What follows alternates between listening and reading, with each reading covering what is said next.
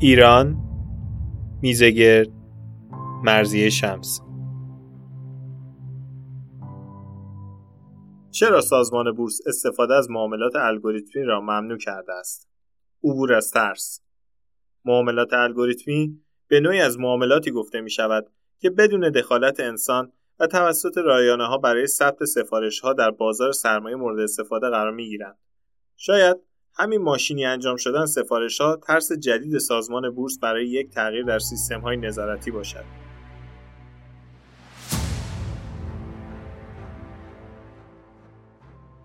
طبق عادت روزانه سایت بورس اوراق بهادار را در ساعات اولیه باز شدن بازار باز می کنم. شاخص قرمز رنگ و نمودار خطیان در گوشه سایت به چشم می خورد. روزهای خوب بازار که تا مرداد ماه شاخص دو میلیون واحد را هم رد کرده بود حالا بیشتر از یک ماه است که روی شاخص یک میلیون و پانصد هزار واحد مقاومت دارد. بازار سرمایه ایران این روزها غیر منتظره شده و تشخیص اینکه روز بعد شاخص چه روندی را طی خواهد کرد سخت شده است. حتی دیگر کارشناسان و خاک خورده های بازار هم کمتر از قبل پیش های خود را از روندی که بازار دارد بیان می کنند.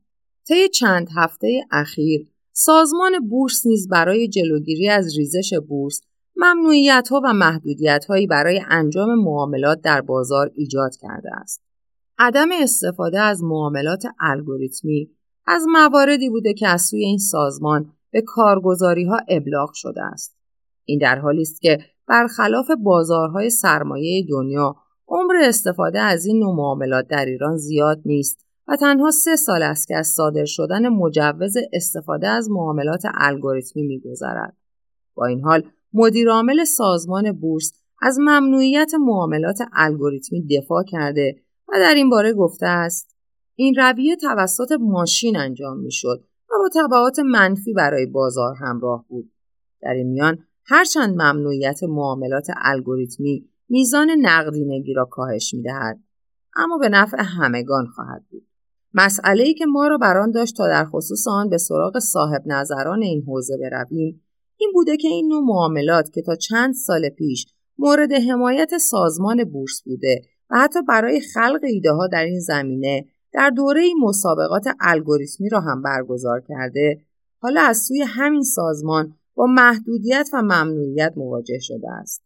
در میزگردی که با حضور محمد قاسمی مدیرعامل شرکت سوشیانت حجت الله فرهنگیان مدیرعامل داده پردازان تدبیر سرمایه داتکس امید موسوی مدیرعامل شرکت تحلیلگر امید و حامد حدادی هم بنیانگذار شرکت کوانتکن برگزار شد درباره دلایل عدم توسعه معاملات الگوریتمی در ایران و موانعی که بر سر راه آن وجود دارد صحبت شد.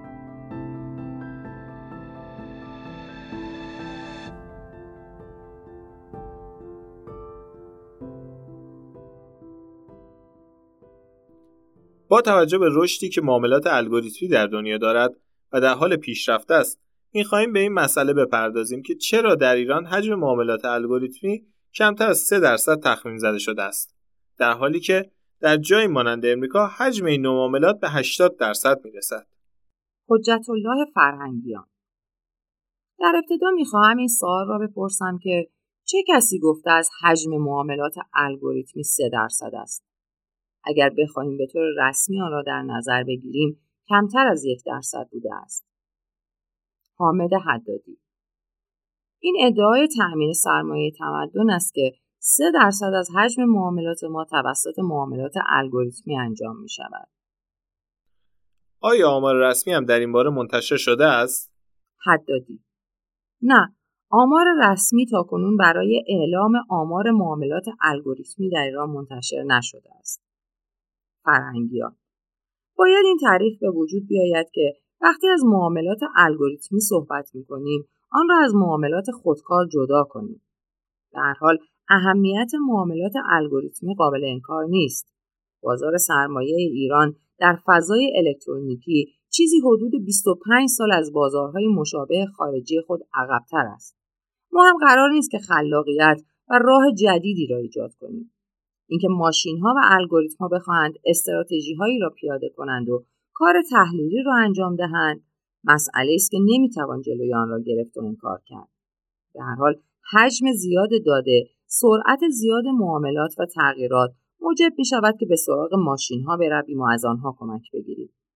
یک مدل از الگوریتم ها که بیشترین کاربرد را دارد الگوریتم است که بخواهند برای ما آینده را پیش بینی کنند. قیمت یک سهم در یک زمان خاص را انجام و به ما سیگنال دهند بنابراین الزاما استفاده از الگوریتم ها به دغدغه سرعت سفارش گذاری ختم نمی شود. هر کسی ممکن است برای خود الگوریتمی داشته باشد و از آن استفاده کند یا حتی در اختیار مشتریان خود نیز بگذارد. اما اینکه آن الگوریتم مجوز معاملات خودکار و ارسال سفارش را بر اساس تصمیم گیری خود به هسته داشته باشد سطح پیشرفته تری است. اکنون نیز بیشتر نگرانی ها تحت تاثیر معاملات خودکار است وگرنه اهمیت معاملات الگوریتمی غیر قابل انکار است و تاثیر آن را در بازار نیز می‌بینیم. در الزاماتی که برای سال 1397 تهیه شد هم برخی محدودیت ها برای انجام معاملات الگوریتمی مطرح شده بود. مثلا معاملات پرمسامت در معاملات الگوریتمی قابل انجام نیست. بنابراین برای سرعت سفارش نیز محدودیت ها ایجاد شده بود. فرهنگیان این محدودیت ها از لحاظ سیاسی و قانونی نبوده است بلکه بیشتر محدودیت های فنی است. در واقع آن سالها اولین بار بود که سازمان واژه معاملات الگوریتمی را تعریف می‌کرد و پیش از آن انجام معاملات توسط ماشین ممنوع بود و تخلف محسوب می‌شد. در آن زمان اگر به هر دلیلی اثبات می‌شد که سفارشی از طریق ماشین انجام شده معامله باطل می‌شد. اما در ای که الزامات معاملات الگوریتمی مطرح شد حداقل ذهنیتی درباره استفاده از معاملات الگوریتمی به وجود آمد. در همان زمان نیز اولین مسابقات معاملات الگوریتمی با حمایت از گروه مالی پاسارگاد برگزار شد.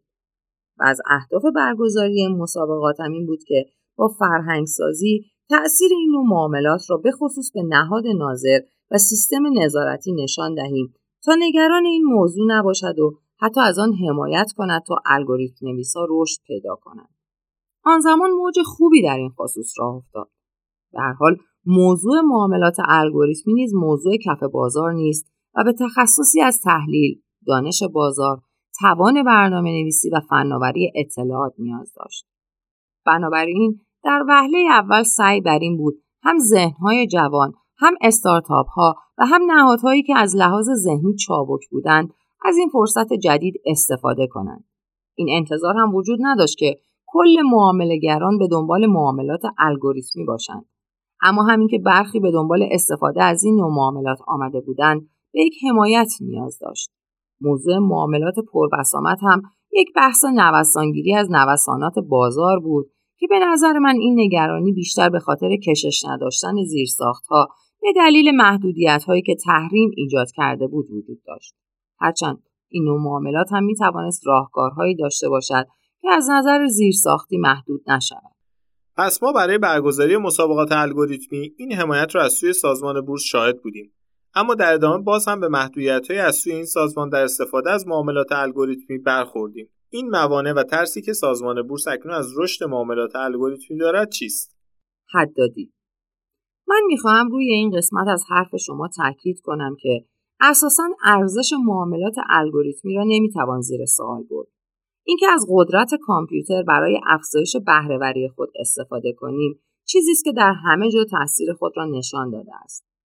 قسمت دوم صحبت شما درباره حمایتی بوده که سازمان بورس از معاملات الگوریتمی داشته است. فکر نمی کنم آن زمان هم که حرفهای زیادی در رابطه با حمایت از معاملات الگوریتمی در سازمان زده می‌شد. قرار بود اتفاق بزرگی رخ دهد. نمونه آن شرکت ما بود که از رئیس سازمان بورس لوح تقدیر گرفت. اما معاون سازمان گفت که کاری که ما انجام می‌دهیم حمله سایبری است. بنابراین مواردی که در حمایت از سازمان بورس به آنها اشاره شد تنها در حد حرف باقی ماند و هیچ وقت عملی نشد. تصور من این است که افراد در سازمان بورس هم نمی‌دانند که اکنون رسالت سازمان چیست و باید چه کاری انجام دهند؟ یک مثال می‌زنم.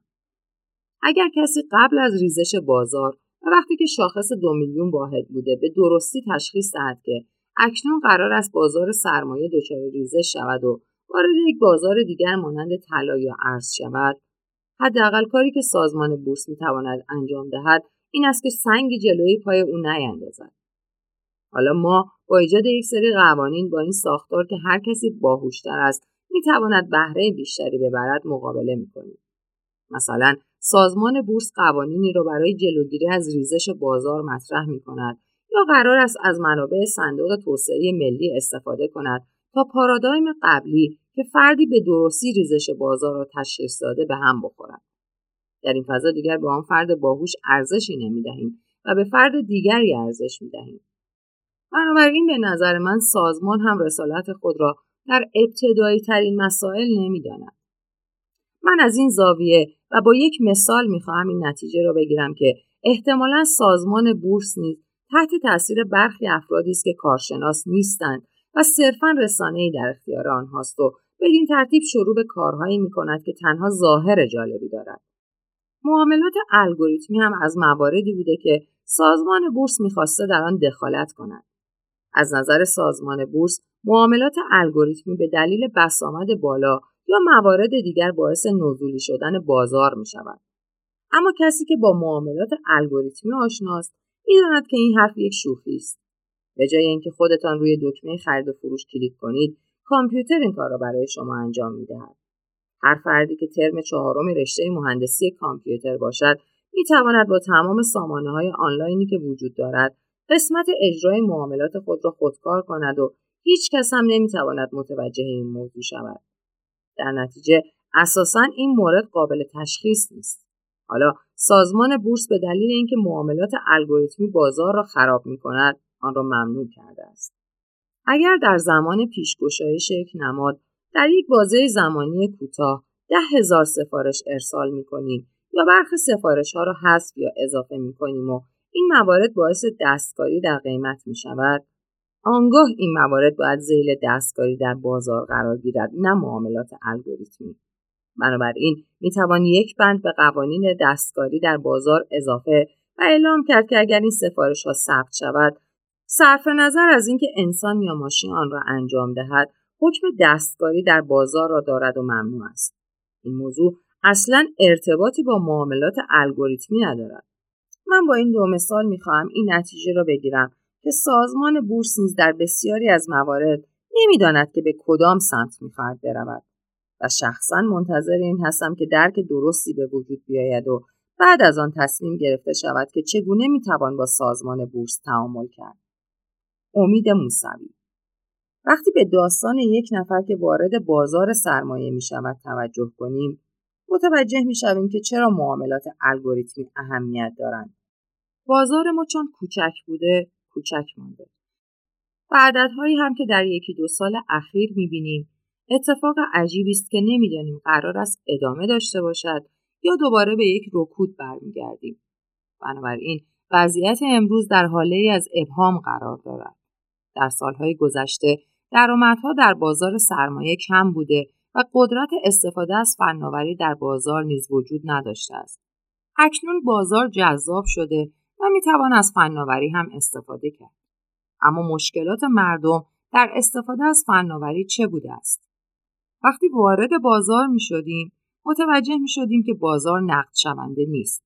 وقتی می خواستیم سهمی را بخریم با اینکه آن سهم شناوری داشت اما به دلیل حجم پایین معاملاتش نمی توانستیم آن را بخریم.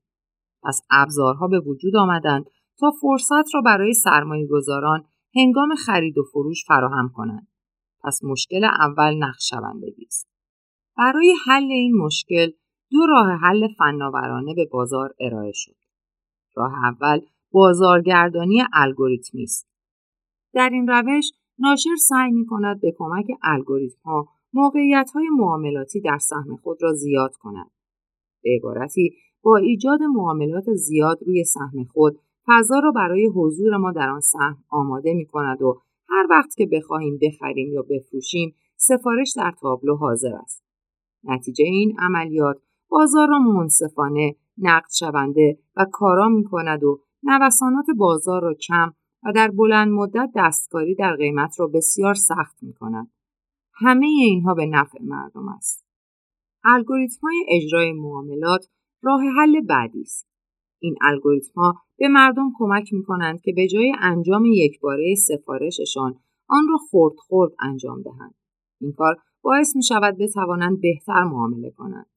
قیمت بهتر و کیفیت بالاتر معاملات نتیجه استفاده از این الگوریتم هاست. این کار نیز به نفع بازار است.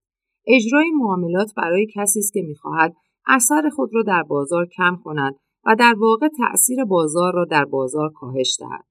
آیا کاهش دادن این مورد خلاف منافع یک سرمایه گذار حقیقی است؟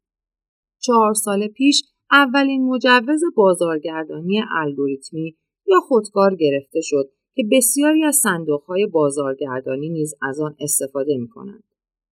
پس چرا این ابزار لازم است؟ چون قرار است تعداد زیادی سفارش بگذارد. در تجربه ما یک بازارگردان می تواند تا 50 حجم معاملات یک سهم در بازار شرکت کند و این تجربه را در برخی سهام داشتیم. این کار باعث بیشتر شدن حجم معاملات و نقد شوندگی می شود. همچنین عمق بازار را زیاد می کند. در بلند مدت نیز دستکاری در قیمت را کم می کند. بنابراین این کار هم به نفع قانونگذار و هم سرمایه گذار خورد است. سومین مسئله این است که فرض کنید همه سهام در حال معامله است و ما می‌خواهیم سهامی را برای معامله انتخاب کنیم. تقریبا 1200 ابزار برای انتخاب داریم. 700 سهم، 100 اوراق، 200 صندوق، 20 ابزار طلا، چندین نوع سپرده بانکی و غیره که هر لحظه قیمت آن جابجا می شود. به عنوان یک انسان چند پارامتر را در ذهن خود می توانیم به طور همزمان رصد کنیم. پس برای اینکه بدانیم که کدام سهم را انتخاب یا شناسایی کنیم به ابزار نیاز داریم. ما اکنون در بازار افراد زیادی داریم که می توانند تحلیل های خوبی ارائه دهند. اما وقتی می خواهیم در مقیاس های بزرگ سرمایه گذاری کنیم نمی توانیم سهامی را بخریم و باید ابزاری برای خرید و فروش سهام وجود داشته باشد. حال برویم سراغ بحث ممنوعیت معاملات الگوریتمی. اگر یک نفر سفارش زیادی را با هر ابزاری چیده باشد، آیا باید الگوریتم را ممنوع کرد؟ طبیعی است که این یک قانون است و سیستم نظارتی باید به قوانین خود توجه داشته باشد. نه ابزاری که استفاده می کنید. حتی اگر کسی که سفارش هایی را میچیند الگوریتم باشد نمی‌توان جلوی آن را گرفت و تشخیص این مورد ممکن نیست. وقتی بازار از ابزار جدید استفاده می کند معنی آن این است که ناظر هم باید از ابزار جدید استفاده کند و حتی نظارت خود را بر اساس الگوریتم پیاده سازی کند. بنابراین وقتی قوانین به روز رسانی نشده باشد درک درستی از معاملات الگوریتم وجود ندارد و سازمان بورس تبعات آن را هم نمی‌داند. البته محدودیت در معاملات تنها به استفاده از معاملات الگوریتمی ختم نشده است. بحث این است که برخی سرمایه گذاری در بورس را به روش اشتباه تبلیغ کردند تا مردمی را که آگاهی ندارند به طور مستقیم درگیر بازار کنند. اکنون بسیاری اصل سرمایه خود را از دست دادند. این به قانونگذاران استرس وارد می کند که برخی محدودیت ها را اعمال کنند. اما همه این قانونگذاری ها باعث شده که بازار کوچکتر شود در حالی که قانونگذار باید ورود مردم به بازار را تسهیل کند و هرچه بازار کوچکتر شود از کارایی آن نیز کم می شود. محمد قاسمی. اکنون تنها الگوریتم نیست که با محدودیت روبرو شده است بلکه سایتی مانند صد تحلیل نیست که از دست رئیس سازمان بورس چندین جایزه دریافت کرد یک سال است که فیلتر است. ما باید ریشه این موضوع را پیدا کنیم که چرا اتفاق میافتد. معاملات الگوریتمی در زمان معاونت آقای اراقچی در سازمان بورس مطرح شد و با ریسک خود مجوز استفاده از معاملات الگوریتمی را صادر کرد. وقتی هم که او از سازمان رفت، الزاماتی برای آن مطرح شد تا شرایط انجام این نوع معاملات در بازار سخت شود. اگر به الزامات آن نگاه کنیم، مفهوم الگوریتم و دسترسی پذیری را تنها برای شرکت تجاری بسته است. سال 1396 بود که با توجه به ترندهای دنیا متوجه شدیم که تغییر پارادایم بازارهای مالی در دنیا بحث الگوریتمها و معاملاتی است که در بستر ماشین انجام می شود و انسان در نحوه تصمیم گیری و اجرای آن کمترین اثر را دارد. در همان زمان هم ما در این موارد کار کردیم. اولین مدل الگوریتم بازارگردانی را با تأمین سرمایه کاردان برای اوراق شهرداری مشهد راه اندازی کردیم. آن زمان معاون اجرایی سازمان بورس آقای شیخ البلوکی بودند که اعتقاد داشت اگر معامله با ماشین انجام شود مجوز آن نهاد مالی دچار مخاطره جدی می شود. ما این کار را با ریسک خود راه اندازی کردیم و اوراق شهرداری مشهد را تا سه ماه بدون اینکه سفارشی به صورت دستی صادر شود انجام دادیم. در نتیجه برای اولین بار برای بازارگردانی از محل خرید و فروش روی اوراق بهادار سود بالا داده شد. زمانی که این موضوع را با سازمان بورس مطرح کردیم به دلیل روشن شدن منافع این کار برای بورس و بازارگردانان و مشتریان بازار اتفاق افتاد و نظر سازمان هم جلب شد که این کار انجام شود اما هنوز ریسک آن را نمیپذیرفت که به صورت عمومی این کار انجام شود. پس از آن در این زمینه کتاب چاپ کردیم و کارگاه های متنوعی برگزار شد. آقای اراقچی که به سازمان بورس وارد شد تغییرات عمده‌ای در بازار سرمایه اتفاق افتاد. در زمان او بحث مجوزدهی به معاملات الگوریتمی راه اندازی یو آی آنلاین کارگزاری ها و بالا آمدن موتی او ام و به روزرسانی هسته معاملات مطرح شد. حتی در بحث سیستم نظارتی نیز با شرکت اسمارت قرارداد بسته شد تا راه اندازی شود و توسط او این معاملات قانونی شد. ما تقریبا قانون داریم اما اولین مشکل به سبک فکری افراد برمیگردد و دومین مشکل این است که سیستم های نظارتی مطابق با فناوری رشد نکردند. اکنون سیستم های نظارتی ما خود را همپای تغییر و تحولات بازار به روزرسانی نکردند. اما از سوی دیگر در بازار محدودیت ایجاد می کنند. وقتی زیرساخت های فناوری در سیستم نظارتی به روز نشده باشد، نمی توانند الگوریتم ها و کارکردهای مخرب بازیگران بازار را به سرعت و به درستی تشخیص دهند. زمانی که مجوز معاملات الگوریتمی داده شد فرهنگ بازار شکل نگرفته بود و اکنون به عقب برگشته ایم. موضوع بعدی الزاماتی بود که در سال 1397 برای استفاده از معاملات الگوریتمی گذاشته شد و ارکان بازار این دیدگاه را داشتند که مجوز استفاده از الگوریتم ها اشتباه بوده و باید این اشتباه درست شود. بنابراین در الزامات فقط کارگزاری ها می توانستند در رابط کاربری خود به مشتریان خود الگوریتم ارائه دهند. البته کارگزاری ها نتوانستند در این زمینه سرویس خاصی ارائه دهند. در بازار قدیم بیشتر مالچی حضور داشته اما اکنون بیشتر تحصیل کرده های رشته های مهندسی حضور دارند. این مهندسان با کامپیوتر آشنا هستند و خودشان می توانند کدی را بنویسند. اما در الزامات معاملات الگوریتمی این مجوز وجود نداشت. پس نهاد ناظر از ابتدا معاملات الگوریتم را قبول نداشت. در جایی هم که بورس احساس کرد که فرصت آن فراهم است، آن را محدود کرد. پس این مسئله ریشه است. حرف بازارهای مالی حرف منافع است. اگر منافع بخواهد جابجا شود، قطعا افرادی که پول و ارتباطات بیشتری دارند تعیین می‌کنند که آن منافع جابجا شود نهادهای بازار سرمایه نهادهای سنتی هستند اینها به راحتی اجازه نمی‌دهند که بازی عوض شود در جایی هم اگر مزیت رقابتی وجود نداشته باشد همکاری لازم را برای این تغییرات انجام نمی‌دهند. این را نمی‌گویم که ناامید شویم. بالاخره جنس فناوری رقابت پذیر است. ذات ما این است که با نهادهای سنتی برای ارتقای کیفیت و به رسانی و آسانتر کردن دسترسی و پایین آمدن هزینه های نهایی مبارزه کنیم تا سیستم های مالی را بهبود ببخشیم یا بتوانیم راه های جدیدی را باز کنیم و رشد اتفاق بیفتد. متاسفانه افراد فناوری محور ما در اکوسیستم بازار سرمایه نتوانستند تاثیر زیادی بگذارند چرا که اساسا سازمان بورس به عنوان نهاد تصمیم گیر و شرکت های بورسی هویتی برای شرکت های فناوری محور قائل نیستند. ما که شرکت OMS هستیم به عنوان پیمانکار شناخته می شویم. بنابراین ساختار بازار سرمایه به گونه بسته شده که تغییرات رو به جلو بر مبنای فناوری به راحتی در آن صورت نگیرد. معاملات الگوریتمی قطعا تأثیر مثبتی بر بازار میگذاشت. اگر هم تأثیر منفی داشته خیلی زیاد نبوده است. این نوع معاملات در روان شدن معاملات جلوگیری از هیجانی عمل کردن حفظ سلامت معاملات و بازارگردانی موثر بوده است. حد دادی. ما اکنون 20 ماه است که به دستور سازمان خدمتدهی به فعالان بازار سرمایه را متوقف کرده ایم. با این حال روزانه 11 درخواست داریم که اکانت خود را ساختند و از ما خدمات می‌خواهند.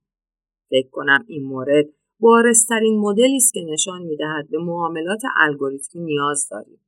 قاسمی کاملا درست است. تاریخچه این موضوع و فضای فکری که وجود دارد مهم است. ما قطعا می توانیم تأثیر گذار باشیم اما نه. چرا که در هر زمانی به کانون کارگزاران و نهادهای مالی و ارکان بازار سرمایه دسترسی نداریم. در حالی که سازمان بورس با این نهادها جلسه دارد و تصمیم گیرنده بازار هستند. همچنین به رقیبهایی مانند ما به راحتی اجازه داده نمی شود که وارد شویم تا بتوانیم روند را بهبود ببخشیم. پس سازمان بورس به اشتباه منافع بازیگران بازار را بالا می‌برد در حالی که وظیفه آن ریل گذاری برای رشد، توسعه و سلامت بازار است. به نظر من تمام نهادهای مالی بازار سرمایه باید بر مبنای فناوری بازسازی شود. به این موضوع اشاره کردید که کارگزاری ها هم نتوانستند معاملات الگوریتمی را توسعه دهند.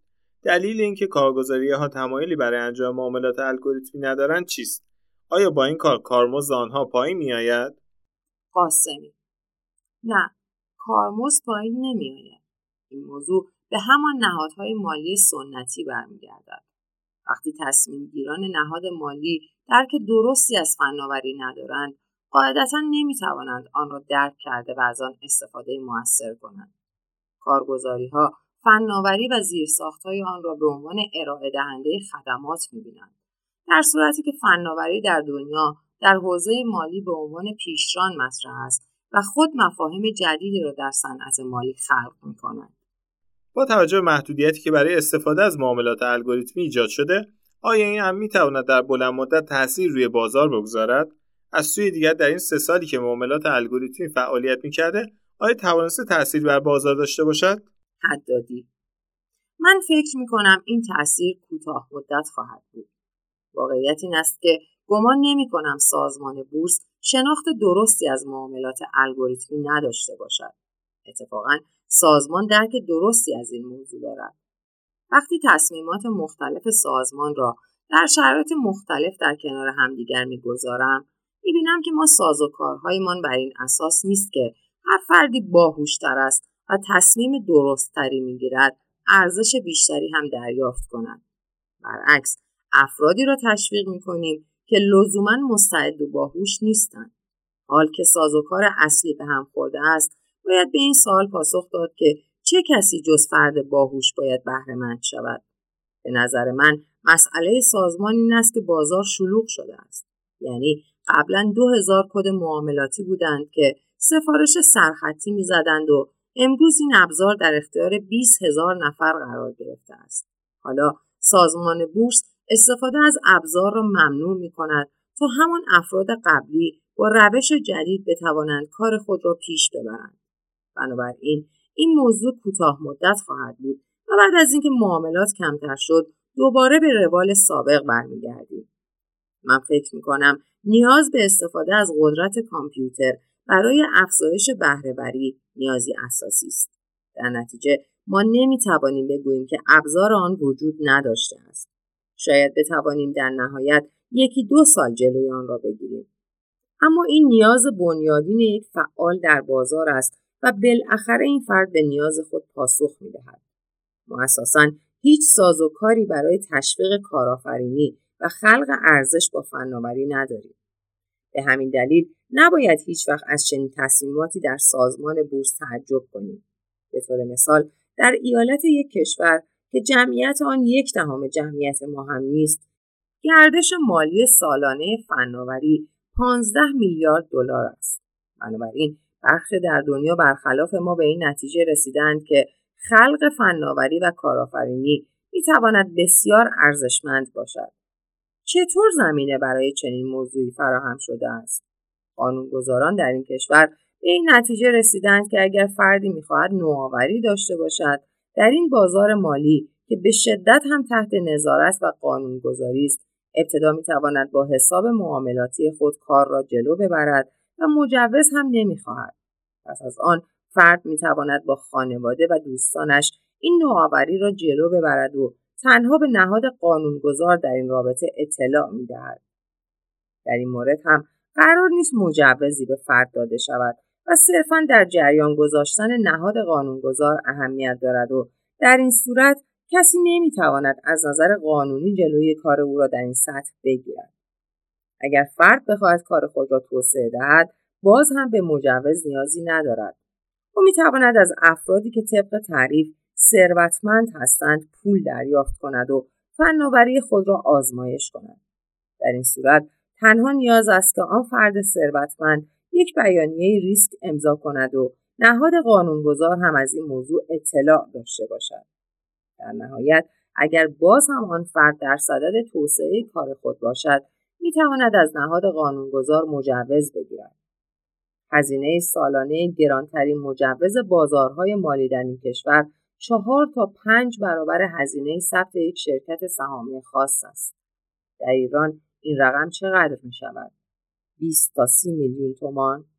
در این صورت است که کارآفرین به جامعه خدمت می کند و حال همه بهتر و ارزش خلق می شود. اما در ایران به طور مثال مجوز اخیر کارگزاری را بررسی می کنیم. برای ثبت یک کارگزاری به 200 میلیارد تومان سرمایه نیاز است. آیا انتظار داریم ارزش آفرینی و کارآفرینی در این شرایط ایجاد شود؟ خیر. بگذارید با یک حالت دیگر مقایسه کنم.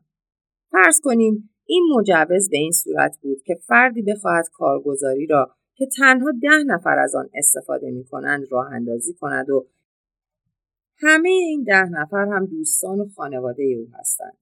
در این صورت به هیچ مجوزی نیاز نیست. همچنین به شرط داشتن امضای بیانیه ریسک تا هزار مشتری که جمع گردش معاملات آنها به ده میلیارد تومان در ماه نرسد باز هم به مجوز نیازی نیست. اگر آن فرد می‌خواهد که پنجاه هزار مشتری داشته باشد که سقف گردش معاملات آنها به 100 میلیارد تومان برسد باید سرمایه ثبتی یک میلیاردی داشته باشد و رشد این اعداد باید متناسب با سرمایه ثبتی او افزایش یابد در این حالت به نظر شما استارتاپ و ارزش بهتر خلق نمی شود پس در فضایی که در آن کارآفرینی به هیچ وجه تشویق نمی شود نمی توان انتظاری جز قوانین دست و پاگیر برای زمین زدن کارآفرینان و فناوری های جدید داشت. اگر فضا به نفع کارآفرینی بود آن زمان می توانستیم متعجبانه این قانون سازمان را بررسی و اصلاح کنیم و بگوییم در میان همه قوانین مناسب این یکی اشتباه شده و ایراد دارد بنابراین باید اصلاح شود فرهنگیان. با همه این حرفها این ابهام وجود دارد که دلیل مخالفت با معاملات الگوریتمی دقیقا چیست. اگر معاملات الگوریتمی و ماشینی این قدرت را دارد که می‌تواند تاثیرات منفی در بازار بگذارد می‌توان برعکس آن عمل کرد. این نگرانی وجود دارد که الگوریتم ها تنها فروشنده باشند و بازار منفی شود. در این حالت می‌توان از الگوریتم حمایت کرد که خریدار هستند. همچنین می‌توان این هزینه را انجام داد که الگوریتم خریداری کرد و نوشته شود تا آن ماشین بتواند کار نظارت بر الگوریتم ها را انجام دهد. اتفاقی که میافتد این است که نهاد ناظر به خود این اجازه را می‌دهد که مانند نهادهای ناظر دنیا حق دخالت داشته باشد. اما در همین موضوع برای من از سوی سازمان اینگونه تعبیر شده که حتما باید سفارشی که به صورت ماشینی ارائه می شود برچسب بخورد در حالی که در هیچ جای دنیا بدین صورت نیست. موسوی در مورد حجم معاملات الگوریتمی در دنیا تنها تخمین زده می شود. نزدیک نیز وقتی بخواهد آمار حجم معاملات الگوریتمی خودش را اعلام کند به صورت تقریبی و درصد اعلام می کند زیرا روش های متعددی وجود دارد. مانند شبیه سازی کلیک روی سامانه آنلاین که نه ناظر و نه شرکت های زیرساخت متوجه الگوریتمی بودن سیستم نمی شوند. بنابراین تمرکز روی اینکه همه الگوریتمی ها مجوزدار شوند اشتباه است.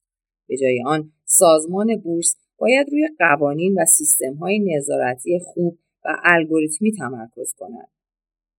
قاسمی به عنوان مثال دستکاری در قیمت باید دقیق مشخص شود که شامل چه چیزهایی می شود.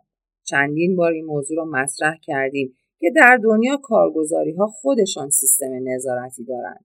بورس ها قوانین را ارائه دادند که اگر خلاف آن انجام شود کارگزاری ها جریمه می شود. اما در ایران ما این قوانین مشخص را نداریم که به آن استناد و در سامانه های زیرساختی برای پالایش مستمر معاملات از آن استفاده کنیم. موسوی متاسفانه بیشتر کارهای ما جنس پوپولیستی دارد. فرض کنید سیاستمداری بخواهد همه مردم را راضی کند. آیا منش و روش خود را فراموش نمی کند؟ سیاست قانونگذار این است که قانون خود را قوی کند و سیستم های نظارتی خود را به روز رسانی کند. قانونی که همه بتوانند آن را ببینند و شفاف باشد. قانونی که حامی حرکات سالم باشد نه قانونی که حامی عمومی باشد. مثال ساده این نوع قانونگذاری این است که ما برق را با یارانه عرضه کنیم و همواره تبلیغات کنیم که صرفه جویی کنیم. نظریه بازی ها به خوبی به این خیال احمقانه پاسخ می دهد که چطور تعادل در جای بسیار بدی شکل می گیرد.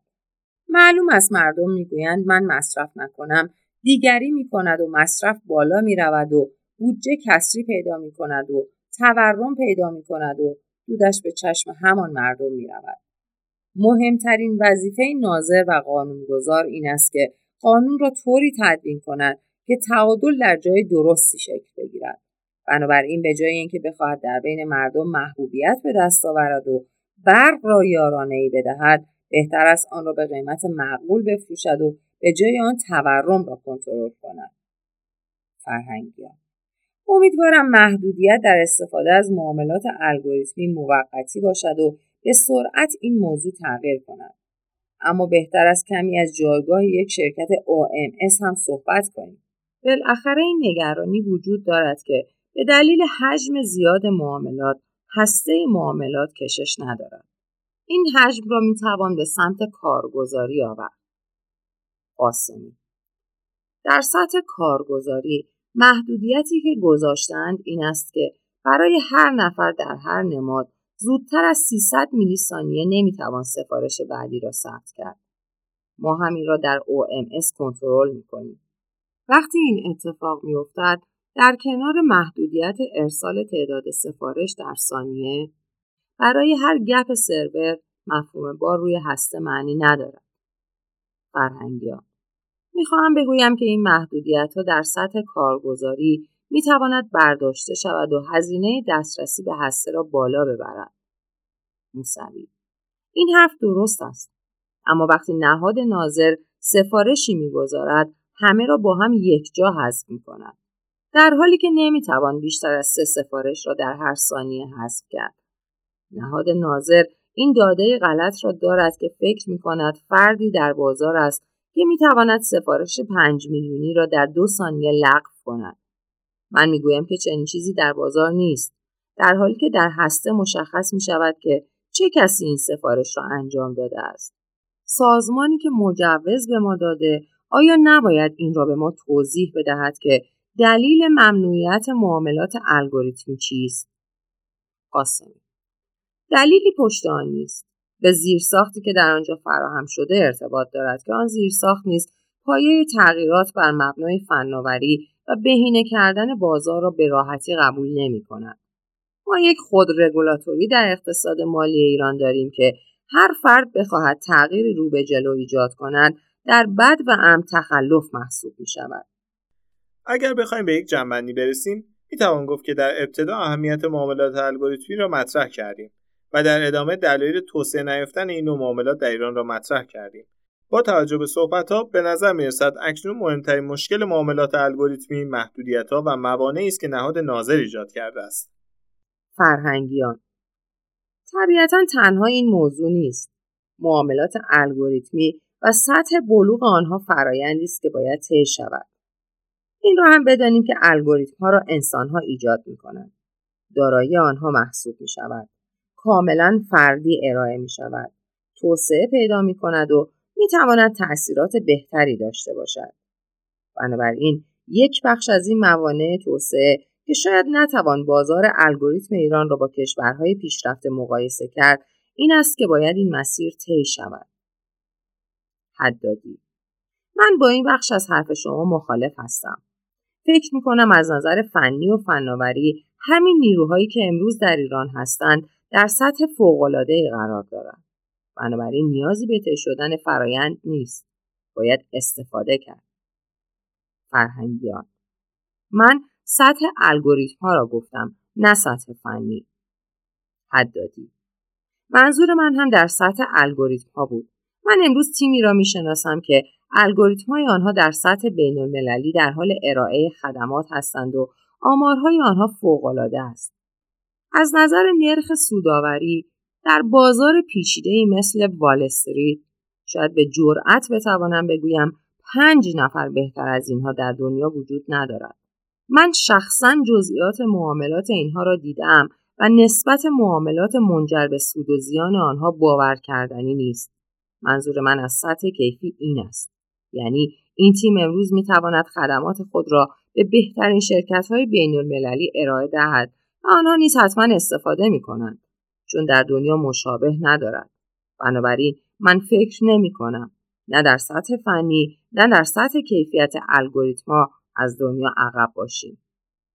فرهنگیان صحبت شما نقض حرف من نبود. من درباره بازار صحبت نکردم بلکه درباره الگوریتم صحبت کردم. تا همین دو سال پیش من به عنوان یک شرکت OMS به معاملات الگوریتمی به عنوان بخشی از بازی الگوریتم اهمیتی نمی‌دادم. این بلوغی که گفتم از مجموع کاری است که الگوریتم می‌خواهد انجام دهد و نظرم روی خود الگوریتم بود.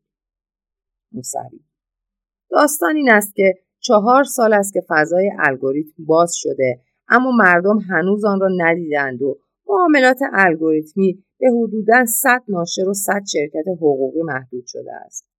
مردم هنوز اثر و نتیجه آن را درک نکردند و این به خاطر این است که استفاده آن برای مردم مجاز نبوده است.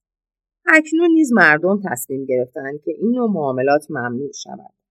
اگر قانون تثبیت شود مردم هم می توانند از آن استفاده کنند و در مقابل در صورت عمومی شدن آن ما هم برای اینکه مشتریان خود را راضی کنیم مجبور هستیم سرویس خود را با کیفیت تر ارائه دهیم.